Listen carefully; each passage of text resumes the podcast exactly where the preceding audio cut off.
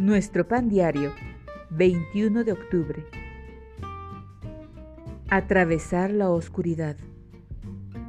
La lectura bíblica de hoy se encuentra en Isaías capítulo 60, versículos 19 al 22. El Señor te será por luz perpetua.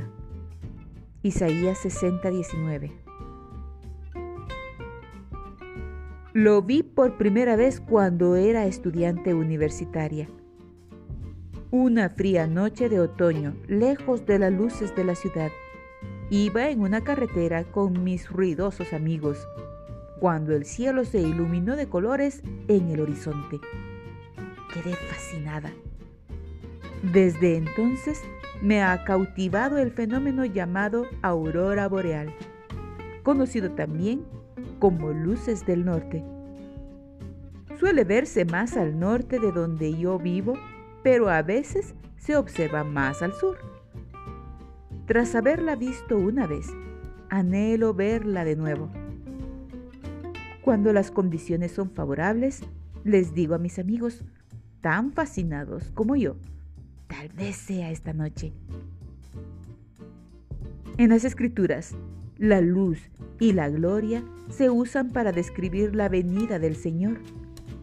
Un día, el sol y la luna serán innecesarios. También el apóstol Juan describe así a Dios en su trono. Y el aspecto del que estaba sentado era semejante a piedra de jaspe y de cornalina.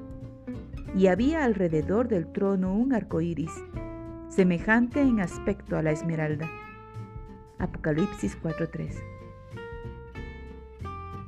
Un círculo color esmeralda es una descripción apropiada de las luces del norte.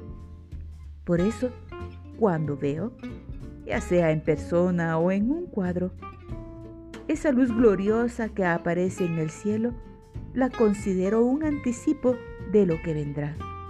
Y alabo a Dios porque su gloria atraviesa aún hoy la oscuridad.